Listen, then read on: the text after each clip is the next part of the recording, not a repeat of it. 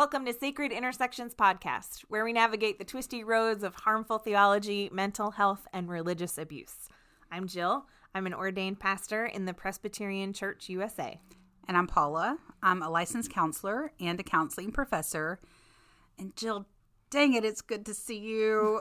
As I'm so glad to be back together with you. I promised I would never sing on this podcast again, but I just kind of want to go reunited and it feels so good. I love that. I was I was gonna go the Muppets together again. Oh, it's good to be together again. Hopefully, we're not violating any copyright things with that. But yeah, don't um, turn yes, us in to people. It is very good to be back together. Uh, missed you, missed you, listeners. We uh, thought a little bit about trying a new approach for the new year, 2021. That um, we would put a little bit more effort into researching and preparing our topics so that we could put out two sort of bigger episodes a month and then have some mini episodes in between. So, um, loved, absolutely loved your mini episode from last week with reflections on uh, the celebration of the Reverend Dr. Martin Luther King Jr. Um, thank you for sharing that. Well, I appreciate you saying that, but it it was not fun to do without you. It was a meaningful topic and I'm I'm glad we did have an episode, but I it's yeah, we're going to it's to be a transition as we figure out what these in between episodes are going to look like cuz yeah. this feels a lot better. Sure. So, roadies, if you have things that you'd love to hear that are specifically related to mental health or specifically related to spirituality or something like that, or we're always looking for both mini episode topics and for big episode topics. So, Uh, yeah. As always, we love hearing from you and we look forward to it. Thanks to everyone that reached out and sent us messages and is keeping in touch with us and sending us resources. We love interacting with you. Yeah. So today, you already touched on it a little bit, actually. We are chatting a little bit about New Year's resolutions. Yeah. So here it is towards the end of January. it's the last week of January. So anybody else make some New Year's resolutions? Or raise your hand if you made them and you've already abandoned them for the year. That's actually why we kind of waited to do this one a little bit later because we that's an important component of what we're talking about today. Right. I know you have a lot of passion around this topic, Jill. Talk a little bit about why we're doing a New Year's resolutions episode here at the end of January. Yeah. Well, so I really um I am so sick of opening up my little email that I get from Target on Sunday with the weekly ad for Target and seeing workout clothing and running shoes like let me tell you something. The only time that you will ever catch me running is if someone is chasing me. Like that is just not my cup of tea. I applaud those of you who love running. I think it's a beautiful pastime. running is a beautiful way of exercising. It's just not my choice. So that that makes me think of my favorite running joke, which is I never run with scissors. Those last two words were unnecessary. with scissors. I love that. so, and honestly, as someone who I actually used to love to run, I have done two half marathons in my life, and That's I so cool. very much miss it. That was used to be my thinking and praying days, but I don't know if I'll ever get back truly to my running days. But yes, yeah, so you are tired of feeling the corporate pressure to run. Yeah, well, I think I sometimes look at the culture and see it reflected in the in the ads that we get in the mail. So whether it's like the coupon mailers that you get or the, the Target weekly mailer like around Christmas time or the holidays you're seeing, you know, pictures of toys to buy for children or Christmas presents or holiday presents and then all of a sudden it's like you need to have um, yoga pants or you need to have really expensive running shoes or like sports bras. Like we don't even need to get into the stupidity that is sports bras. but um it it made me realize that there is such a culture about bettering yourself and becoming a better version of yourself. And this maybe this ends up being the episode title, this whole new year, new you. Hmm. And particularly 10 months into a pandemic, I actually heard on the radio that it was this week, 12 months ago, that the first case of COVID was hospitalized in the United States. Oh, so, wow. COVID has been a part of our lives for 12 months.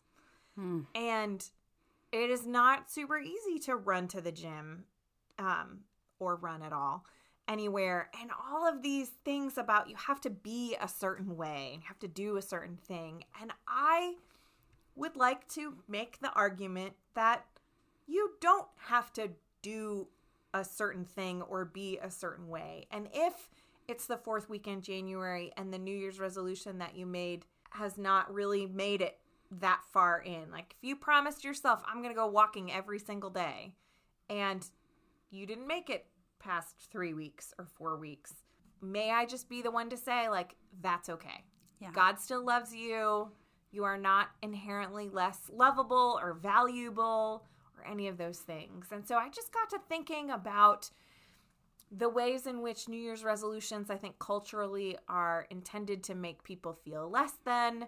Then I started thinking about other sort of theological concepts around things like total depravity and shame and things like that. And I thought this might be a really good thing for us to chat about. That sounds like an episode. Yeah, this pressure to reinvent yourself, this pressure that comes at the beginning of the year to all of a sudden figure out what's wrong with you and make it right. And I want to be clear that's we're not saying improving yourself is ever a bad thing. Sure. Like that's deciding to get healthier, deciding to take to bring things into your life that make your life more enjoyable. We are fully supported about that. It's just like most things that we talk about, these ideas that started out as something good gets really twisted Yep. into something that becomes harmful. So I think, you know, things like wanting to get healthier is a really positive thing. You know, it's never wrong to want to get healthier. Yeah.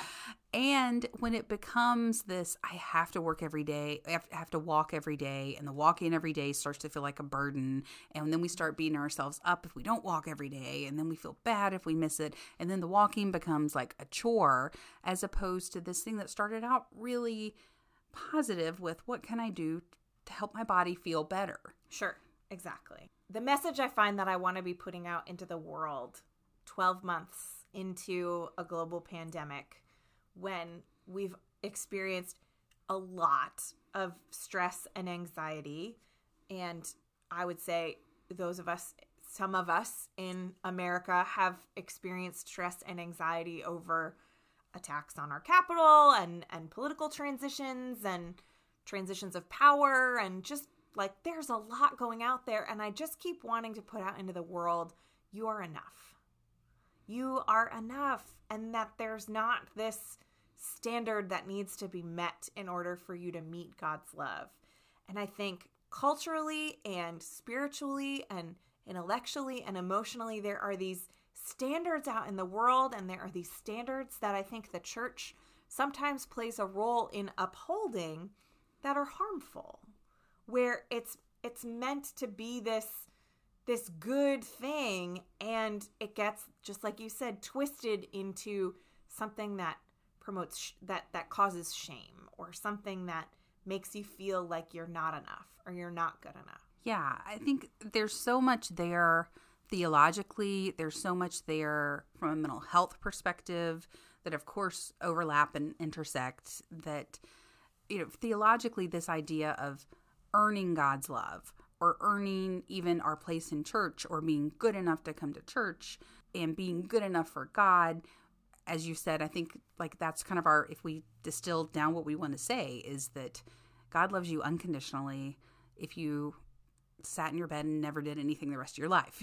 so, Right. So it's not that we have to earn God's love. And I think we wind up doing that to ourselves as well. And this is where you know, maybe even people who don't share our faith can have some mental health benefit from recognize how we love ourselves and how we treat ourselves about feeling pressure to be a better person so that we can love ourselves versus loving ourselves and then if there are things we want to do to improve ourselves, we do it because we love ourselves, not in order to love ourselves. Yeah. Like I'm thinking, you know, we know weight loss is a huge thing that happens this time of year, everyone wants to lose weight, and that's where the walking and the exercise and changing. And so, you know, I used to teach classes on emotional eating. And so this idea of of if you choose to lose weight, if that is something that is a goal of yours for whatever reason, it doesn't have I'm not saying anyone should feel like it should be, but that you don't do it in order to feel better about yourself or in order to love yourself. You say, I want to get healthier because I love myself. And so it's going to be really hard to maintain any positive change if it doesn't start from a place of already accepting who we are. Right. Well, and you've said in multiple episodes before, shame isn't a good motivator. And I, I sometimes feel like shame is that was a huge word for me going into thinking about this episode is the ways in which there is shame around who we are and what we are and what we do and how that relates to how God loves us, how how we love ourselves, how we love other people.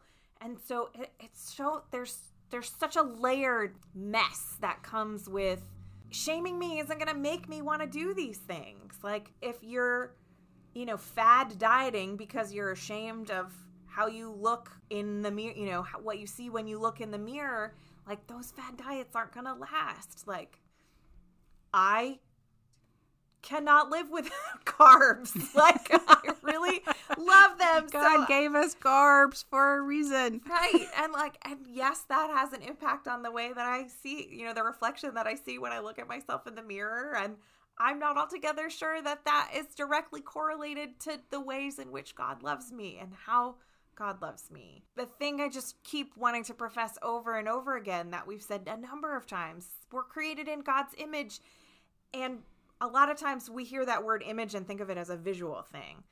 And maybe a better way of saying is like we're created with God's essence.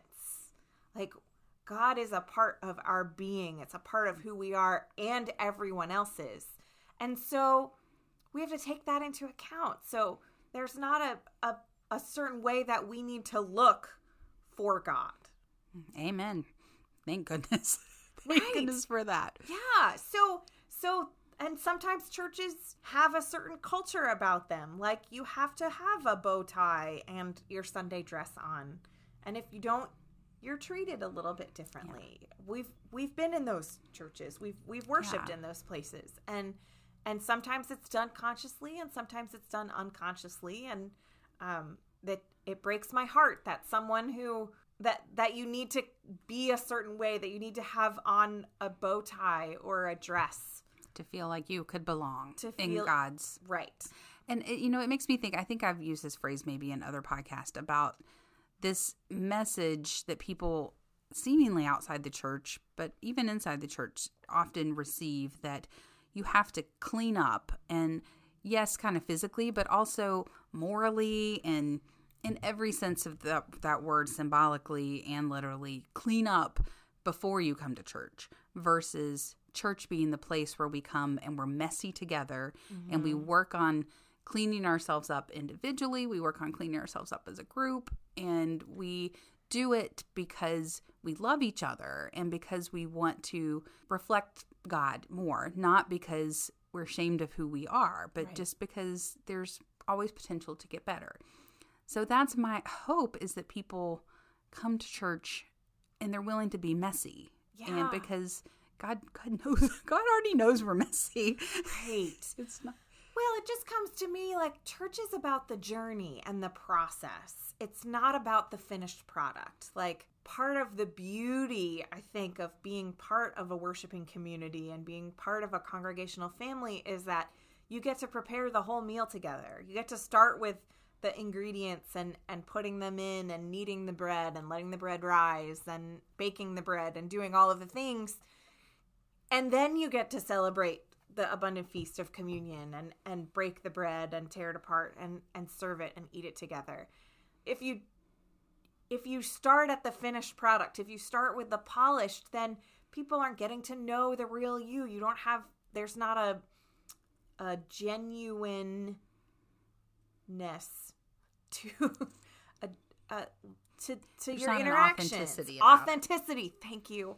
There's and and there's not there probably isn't a lot of mutuality either because everyone sort of keeps the their secrets or what they're working on sort of to themselves and that's not shared and that's not ah. real. That's such a great metaphor for when I think about a lot of not probably not all, but a lot of televangelists or performance based church is they want you just to see what they consider the finished product mm-hmm. without sharing the ingredients and the work and the messes and the stuff we threw in the trash and started over. Yeah. and so none of us are finished products Right. ever as long as we walk this earth. And so being willing to to share kind of that baking process together right. to carry that metaphor out. So so i yeah that's i think putting words to what i've some some churches that i have resisted is this when they put out the idea of we're a finished product yes or the pastor's a finished product Right. or Very much so. That's uh, you know there there are lots of ways in which I think religious leaders are held to different standards. I mean, let me just say I think we should all be holding ourselves to higher standards. Full stop. There are ways in which religious leaders are scrutinized. Um, I know uh, when I gather with people, I am often the one who's asked to pray over the food before we eat, or you know, you oh oh you're the minister, you pray, you're closer to God. Like oh you you know like I am no closer to God than anyone else, and we're on this journey together. And then like that's the model of of being in a religious community is that we're going through this like I, the religious leader, am not the baker putting the God's the baker. The Holy Spirit's the baker that's putting all of these ingredients together and getting things. Have I told you my favorite prayer story of my friend Julie from college and her husband? They were they were both ordained ministers, and one time might have been right when my husband met them. We were having dinner, and we all kind of looked at each other like, "Are we going to pray? Who's going to pray?" And then we did the whole. I don't. I think that it's something different, maybe in Presbyterians, but in my Baptist background, we would put our thumbs on the table, and whoever was the last one to put their thumbs on the table had had to pray. And so, so Julie's husband Jim was the last one. So he said, "Okay, I'll pray." And he bowed his head, and the first thing he said was, "Dear Lord, please forgive these people who don't want to talk to you." Yes, prayer's not a punishment. so I always think of that when people are kind of trying to pawn off the prayer. Oh, yeah, that was a little side road that we Side went road, down, yes. but um, Well, and it's this idea of my understanding of the Roman Catholic faith is that's a genuine aspect of their belief. Like the Pope is closer to God than you know the the Catholic yeah, there's a person that lives more distinct hierarchy. But even in that tradition, that doesn't let off the individuals Yeah. Part in that whole system. Right. And Right. So, so my hope, I, I think about the ways in which there are these really good ideas that are out there. There are portions of scripture and there are theological concepts that have some good nuggets in them, but are twisted and made into this sort of like I think about like the shame spiral, like a twisty slide. Like here's this really good idea, and then like we're just gonna twist it so badly and like shove you down the twisty slide that like down into into shame. So one of those concepts that I think about is uh, nerd alert, the concept of total depravity, which was put into place, uh, I believe, mainly by the theologian John Calvin. Um, so when you look John Calvin up, one of the ways to know you're looking at a picture of John Calvin is his hat looks like a frisbee. that is a good way of like figuring out if you're looking at the right old white guy. all right, if you're googling that right now, you're you're right in there with Jill's nerd alerts. But the idea of total depravity is like we are all, every single one of us, we are totally depraved. We are all sinful creatures. We have all fallen short of the glory of God. We are worms. We are We're all unworthy of God's love. Right. And because of that total depravity, there is nothing that we can do to earn God's love. We are totally depraved. God loves us completely of God's own doing, of God's own will. So when I think about that concept, I think it is so beautiful that there is nothing that we can do to earn God's love. Like we read in Romans, there's no thing that can ever separate us from the love of God in Christ Jesus, which is one of my go to mantras. And I think that when we hammer too hard on the idea that we are awful and we are terrible and we are sinful and we're not worthy and we need to sort of sit with our sin, that we miss some of the beauty of the fact that God loves us despite all that because we're focusing so much on how horrible we are. And that leads to like extreme situations of like hurting people hurting themselves or um, practices that are intended to be beautiful like praying and fasting turns into a harmful thing punishment and yeah and i think the whole theme is these things have to sit together yeah. us being unworthy of god's love but also being completely loved so i think that the key point of that is security of how if I'm secure that God loves me no right. matter what I do, huh then I can recognize that I'm still unworthy of it, but that doesn't make me spiral into this insecurity and feeling awful about myself because I'm balancing that with and yet God really does love me. Sure. I can accept that I'm messed up. I can accept that I'm unworthy. And I can also be secure that despite all of that, I'm fully loved. And those have to live together. Exactly. Exactly. There's these beautiful things that we read in scripture and that we hear about how we're created in God's image and how we bear God's image and how we are fearfully and wonderfully made, that God knows us intimately and loves us intimately and that that we're enough for God. And it's not like we want to say, well, God loves me so I can do whatever I want to do because that that is the definition of cheap grace. It does it does matter. We want to respond to the grace that God gives us by loving one another because scripture also says to love our neighbor as we love ourselves. And sometimes we get so focused on loving neighbor that we forget that we should love ourselves. And I think about the ways in which, if we don't love ourselves well, I would imagine it makes it hard to love other people well. Yeah, I often expand that phrase to love your neighbor as you are loving yourself. Yeah. And to just to really kind of bring home this is a piece of it. It's not love your neighbor, hate yourself. It's not love your neighbor, forget about yourself. So that helps you think about if you're really loving your neighbor the way you love yourself, some of you would not have any friends left or neighbors or right. anyone. Right. And there's all these really interesting analogies that go into that too. I think about the ways in which we are invited to love ourselves and care for ourselves so that we can care for other people. So the the uh, analogy that was often given to me when in some of my pastoral counseling classes was that um, the the airplane analogy you know when the oxygen masks fall from mm-hmm. the plane you have to put your oxygen mask on before you can put anybody else's on because if, if you run out of oxygen then you can't take care yeah, of anybody if you else pass out you're no good to anyone else right and that so often is a way to to say to people who are caregivers in you know whether that's professionally or vocationally or, or familially like you have to make sure that you can take care of yourself so that you can take care of others. Or another image that comes to mind um, when when someone is being nasty or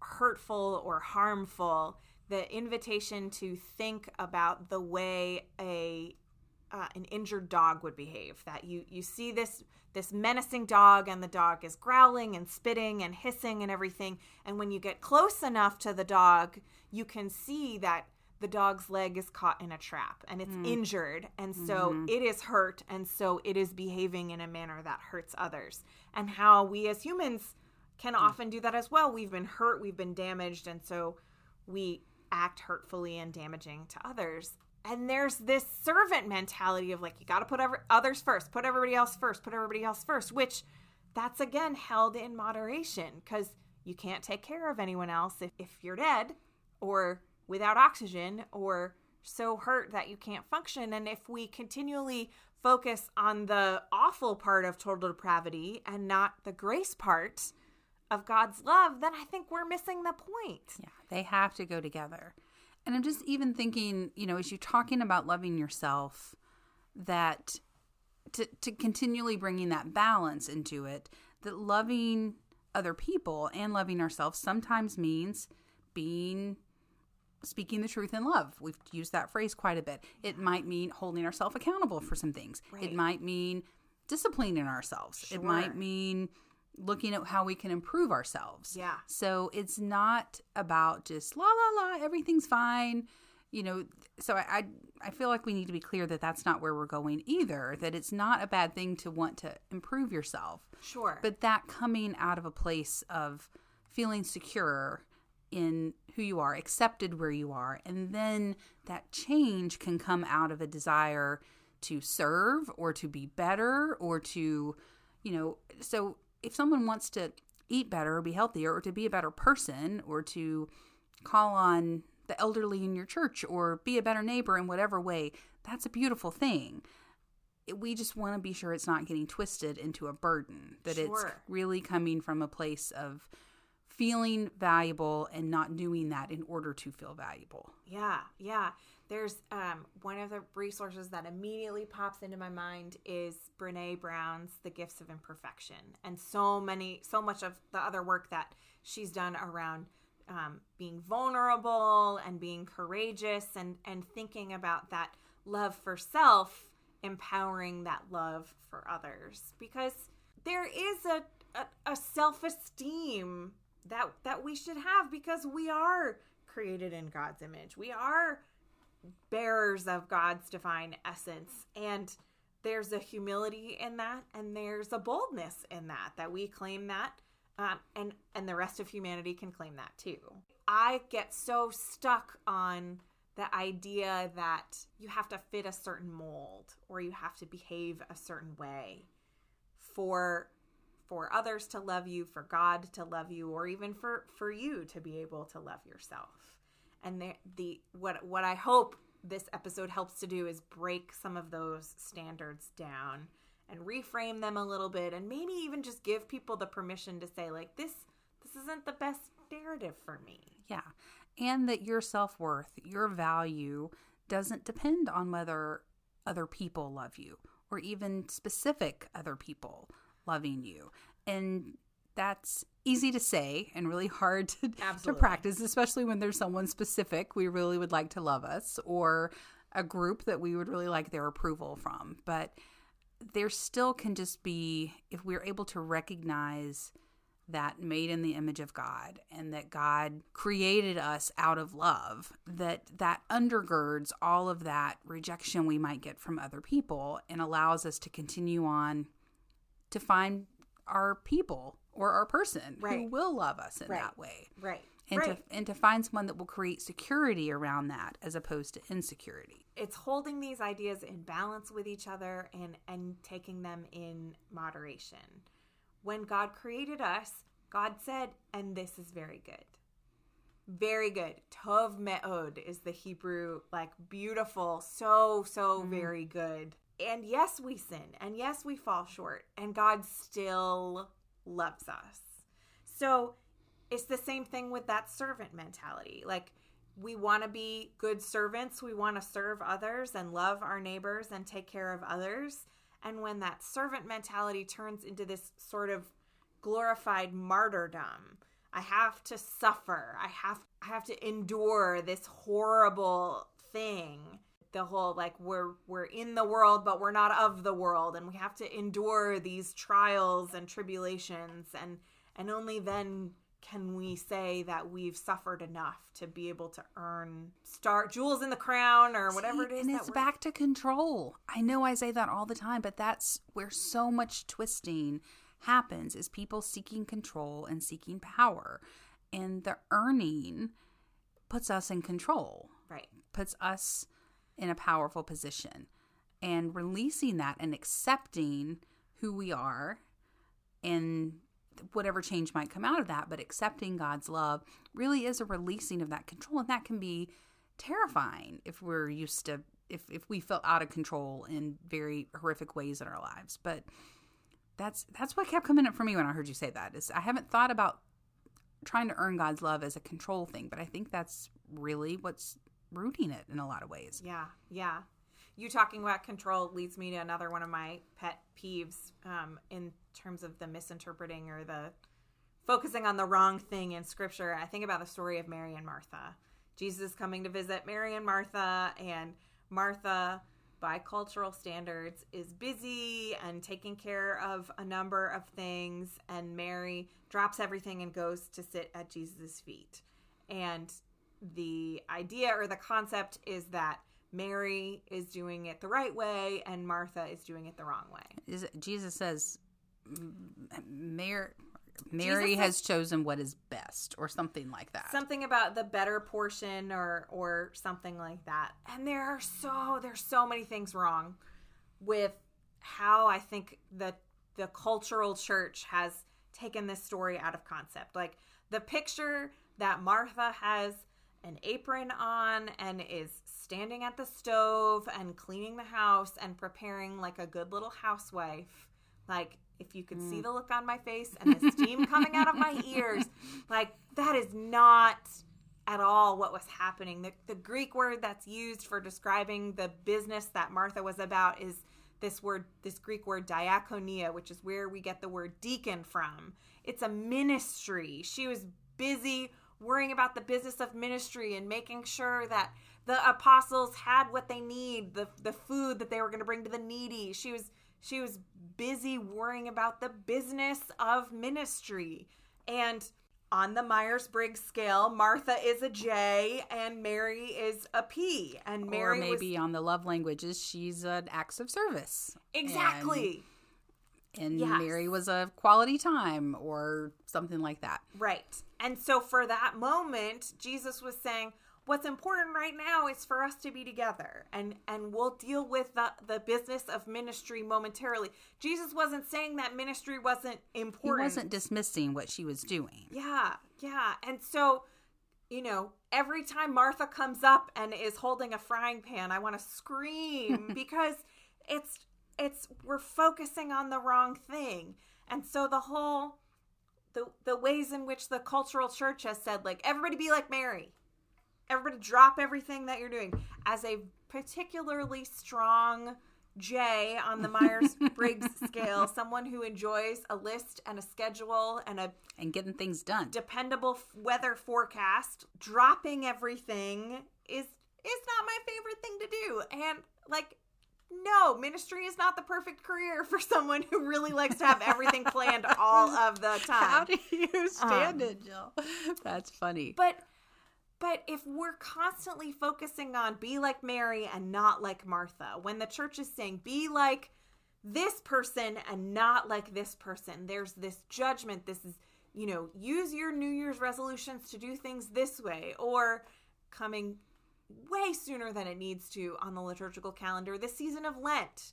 What are we giving up? Like, what do you need to give up? I heard a story once about someone who was thinking about this practice of giving up something for Lent, of making a sacrifice for Lent in their own life to honor the sacrifice that Jesus made in Jesus' life and ministry in this journey of Lent that begins on Ash Wednesday and goes up until Easter. And this um, person was telling me that they were thinking about what to give up and they were having this conversation and someone suggested to them that it would be a good idea for them to give up chocolate for Lent. The idea being that they maybe needed to lose weight oh, and like that's oh. what they should be giving up and like that that's we need to decide if we can cuss on this podcast because I have some very specific cuss words that I want to say right now. how is that pointing to God? Like that's I think that's the big issue that I have with with so many of the way that these things get twisted. If we're talking about servanthood and martyrdom on that on that spectrum, that servanthood is still pointing to God because we're serving God's people. When the martyrdom becomes look at me, look at how much I'm hmm. suffering and it stops pointing to God, And then it starts doesn't pointing work at me. that way. It's the same with giving things up for Lent or taking things on for Lent. It's the same with New Year's resolutions. Like, how is it pointing to God? How is it bringing you closer to God? Well, and so yeah, I've my brain's going a couple different ways because Mary got a Mary Martha thought, got a Lent thought. So with the Lent thought is, you know, having grown up in a small Baptist church, I I don't know even know that I'd heard the term Lent until I went to college. It was we didn't really follow the liturgical calendar. I certainly had never heard of giving up something for Lent. Sure. And then all of a sudden, people at college were doing that. I'm like, what is this? I don't understand it. Um, and then have when someone finally explained to me that it's just about remembering the sacrifice of Jesus, and that every time you think about something you've given up, then you remember the sacrifice of Jesus. So that is not about, oh, poor me, I can't have chocolate, or oh, poor me, I can't have sweets or anything. It's more about, like, oh, I'm remembering and honoring the sacrifice. So it's pointing towards something, not to my poor me, woe is me kind of thing. Right. So, yeah. and that's uh, what you just talked about, pointing to God rather than drawing, pointing to ourselves. Sure. And the Mary and Martha thing, I really, I've heard a few different interpretations of that, but and please correct me if I'm misremembering this story, that perhaps Martha was fussing at Mary prior to this. Am I remembering that? That she was trying to get her to come help her with the tasks. Yeah, in one of the gospel interpretations, there's a sisterly disagreement. And so it wasn't that Jesus was went out of his way to say, "No, Martha, you're doing it the wrong way." It was when Martha was trying to get Mary to do it her way that it was like, hmm, she's chosen perhaps what is best for her right now, and that doesn't mean that you can't do what you're called to do and what's best for you. yeah, that's exactly the interpretation that I would hope that people would take from that. That Jesus was saying, like, Mary's doing what's like, worry about yourself. There's a phenomenal, uh, like, it's longer than a meme. It's a YouTube video of a It's little one of those viral that she goes, "You worry about yourself." Worry about yourself. I love that one. Yeah. Okay, we have to find that and That'll put go it in, in our the show notes for sure. My husband and I say that to, all, to each other all the time. Worry about yourself. worry about yourself which may, maybe that's what we call the episode you know like because we do need to worry about ourselves sometimes it's this balance of of how are we how are we honoring the divine in ourselves? Like we're so mm. often I, in so many of the sermons that i preach and the worship services that i lead i'm regularly talking about how are you seeing god in everyone who crosses your path? Well when you look in the mirror you need to you need to recognize mm. that god is within you as well That's And a that- path you cross more than any others. preach it sister. Yes. That and that's i think we miss that. And and the the cultural pressure to be thin or to wear makeup all the time or to go running. Look if you love running I'm, please don't hear me pooping on all of the people who love running. But like there's there god god loves the runners and the walkers and the couch sitters and the cyclers and the swimmers and everyone in between that we would find the ways in which our theology and our traditions around church and our congregations and our worshiping communities are pointing us to God and God's love. It always that's it always goes back to that for me. When you're interpreting scripture or when you're weighing a theological perspective, how is it communicating God's love? Yeah, and so if we think of some U-turns, I think that's kind of the big one. Yeah. Is how is what you're doing pointing towards God's love. And you you talked about that just wanting to recognize that the, a lot of what we're talking about here is shame and how we beat up ourselves, how we're kindly focused on how bad we are or how we didn't meet our goal. If that's where you are at the end of January, having not kept your New Year's resolutions, are you shaming yourself? And if we did a U turn from shame, for me, it would be acceptance. You know, it's just really hard to change something until we've accepted where we are. And people really try to skip over that. But naming and really setting with who we are. And I think that happens individually. I think we're seeing that reckoning as a nation in many ways, not to go down to some other episodes, but just having to accept maybe what we've done, having to not try to pretend, not trying to deny maybe these shadow sides of ourselves individually, these shadow sides of ourselves and our nation's history, moving on towards unity before we've worked on justice and reconciliation Sure. and all of that. So accepting okay, this is what has happened and this is where I am. And that doesn't mean I'm not valuable. That doesn't mean, from the theological perspective, that God doesn't love me, but that doesn't mean that I'm not a full person and that I'm not valuable because we accept and we recognize who we are and maybe the ways that we haven't lived up to our own expectations. Right, right. In the act of quote worrying about ourselves, of of of working on loving ourselves, coming to that acceptance of that is that we're enough. That that you are enough for God. And that it's that we're we're okay. And it's okay not to be okay.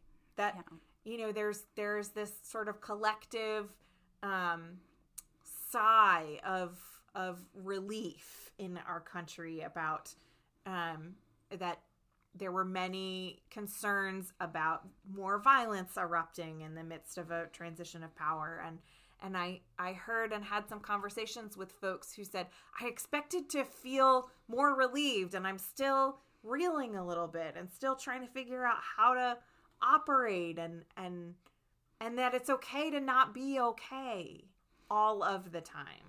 And that we don't have to be this perfectly polished thin tall yoga pants wearing sports bra donning sneaker wearing workout Barbie version of anything. Uh, there's a lot of judgment in that, and I apologize. and if that is you, you do you. God loves you. That's you. okay too. God loves That's you. That's just definitely not us, and so we don't want to try to be that. Right. We're not. Right. You know, and I think of it metaphorically, almost like a house. And I, mm, this might be part of a counseling theory too. I might need to look up and see if I need to cite some things here. But you know, if we think about just ourselves as a house and what rooms we have in our house. Do we have some rooms that we keep the door closed on that we really don't want other people to see oh, or Oh, that are darker? And so, how can we be like, this room is in my house too? You know, it's all my house. It's all my house, and there's some rooms that I'm not as proud of as others, but I have to let them be in my house. Yeah. And and pretending like they're not there doesn't happen. But beating myself up for them being there doesn't help Right. anything. And so, how do we open the doors and shine some light and then figure out what we want to do with that room? Yeah. And not just keeping it hidden away and ashamed of it. Yeah. And- yeah. I mean, so much of of the U-turns for me are acceptance like you said and balance and moderation that you would look at these ideas and these concepts that are being put forward and you would hold them in tension with one another with you know that that in in learning more and understanding total depravity we are all we're all sinning we're, none of us are perfect we are never going to be perfect and god loves us in our imperfections and god loves us as we strive for perfection and everywhere in between Amen to that. yeah. So I'm thinking more about our billboards and where we this sort of comes up in in current events or in pop culture, things like that.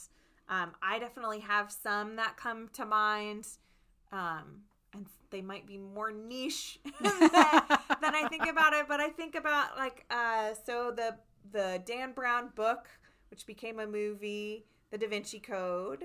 I did not read that. I think I'm the only one in America that didn't read it, but I have not read the Da Vinci Code or It's- nor seen the movie. it's an interesting way of looking at things and i think there's lots of lots of people have lots of feelings about it as a larger book this this particular idea about uh, suffering and and sort of martyrdom and and things like that is like a very very small portion of this movie there's a monk in the who's a who's a character who does things horrible things and then he hurts himself. And uh y'all might find this funny. The term for hurting yourself or whipping yourself as a religious practice is self flagellation With a G, with a g. Not a T. we're yes we're not we're not talking about flatulation or farting yep i just said fart on our podcast I don't know if Um, we're going to keep this in here. We'll see. Right. but the idea that um, in order to be reminded of our sin, we have to inflict physical pain on ourselves. And the ways in which and I appreciate that that movie frames that as like this is this is wrong. This is not something that is done. But that there are these concepts like fasting for very very long periods of time which might not be a safe practice and the idea of of suffering. Um, the other concept, the other pop culture thing that comes to mind for me is a movie that I find hysterical. It's called Saved. It I don't think it was a massive blockbuster movie. I should probably research when it came out or something. I think it's been a while, but It's like a few decades ish maybe. but this the the all of the characters in this it's about a Christian school and they have like Jesus concerts and Jesus is my boyfriend and um, the girls are expected to behave a certain way and the boys are expected to behave a certain way and the adults are expected to behave a certain way. This is a high school so the concept of teenagers is there. And all of the characters have this duality to their sides. So there's like how they are in public versus how they are in hmm. private and how they are in public is they bring their shiny finished product hmm. selves to to school they don't show what's going wrong they are who they are supposed to be. Yes, yeah. So one of the characters is a teenage girl who gets pregnant, and how that's dealt with in the school, and Yeah. the way It's not a Christian movie. It's right? not a It's it's about It's Christian po- culture, yes, right? But it's, about it's poking Christian- fun of it. Yes, Okay. there are there are some um, one particularly fabulous scene where one of the characters insists that she is doing the Christian thing by whisking away the pregnant teenager to another place, and when the pregnant teenager says, "God loves me as I am." Something happens, and the character says, I am full of the love of Christ, and literally throws the Bible at the pregnant teenager like it's a weapon, which I'm sure we will come back to because it's a hysterical analogy in metaphor in so many ways. But this idea that that movie purports that in the reality of that particular Christian high school, that there's the version of God, the, the version of ourselves that we have to be in order for God to love us, like like God doesn't see everything, Yeah. like God doesn't that know whole everything. that whole like- performative Christianity, yes, which is still so like, if you believe in God, or even if you're claiming to believe in God, you if you believe in God, you know that God knows everything and sees everything. So who are we performing for? sure, Like who's the audience for this performative Christianity? right. That's giving so much control to other people. That's giving it up. Yeah. Yeah. Do you have any or current events or other ways where you feel like some of these concepts show up and You know, the thing that comes to mind, not so much pop pop culture, but where when I think of a U-turn and what I'd like to see in a different way is, you know, New Year's resolutions are fine. We're not we're not bashing New Year's resolutions. It's a it makes sense. It's a new year. It's not a wrong thing to have a reset. Um, but just some other ways that I've seen in pop culture, people moving forward. Like I know our church, one of the great things you do is give people a word, you know, or sometimes people choose their own word. Yeah. But if people if people want a word, you did it on our church Zoom call this time of and then throughout social media just you have we usually have have them on little stars and you hand them out at the mm-hmm. end of the year or the new year for the word and then so you found a different way to do it this year but so rather than you must change this it's just how can you embrace this concept like mine was hope this year I love that. I, it's one of my favorite words ever. If I had children, I was going to name a daughter Hope. I, it's truly one of my favorite words. So it's, you know, that's a beautiful thing that is really different from beating myself up for not getting back to running Sure. like I did. and, you know, one of the things I, I have, I'm trying not to beat myself up for not doing this yet because I really wanted to do a vision board.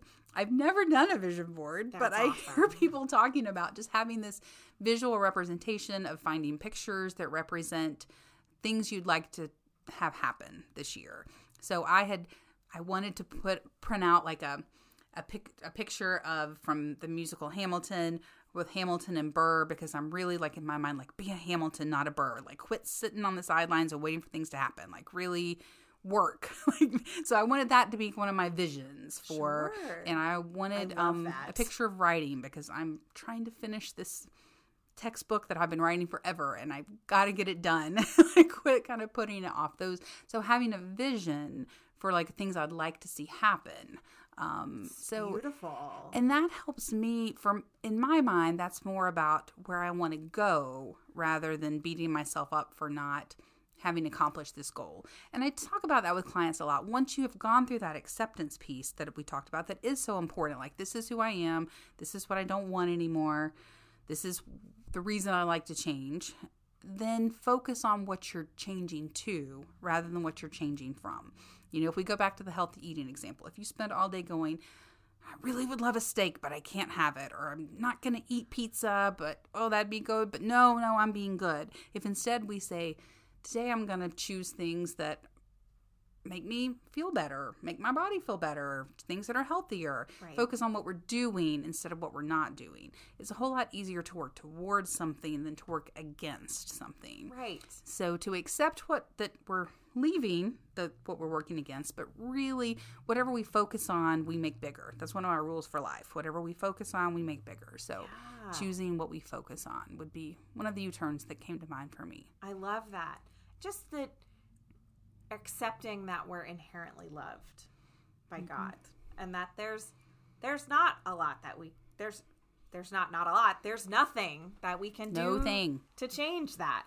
And that when we can accept that we're loved by God, that gives us a chance to to be a little kinder to ourselves, to offer us I I talk about grace a lot and when someone is is being particularly hard on themselves, one of the things that I like to say to them is like be be gracious to yourself.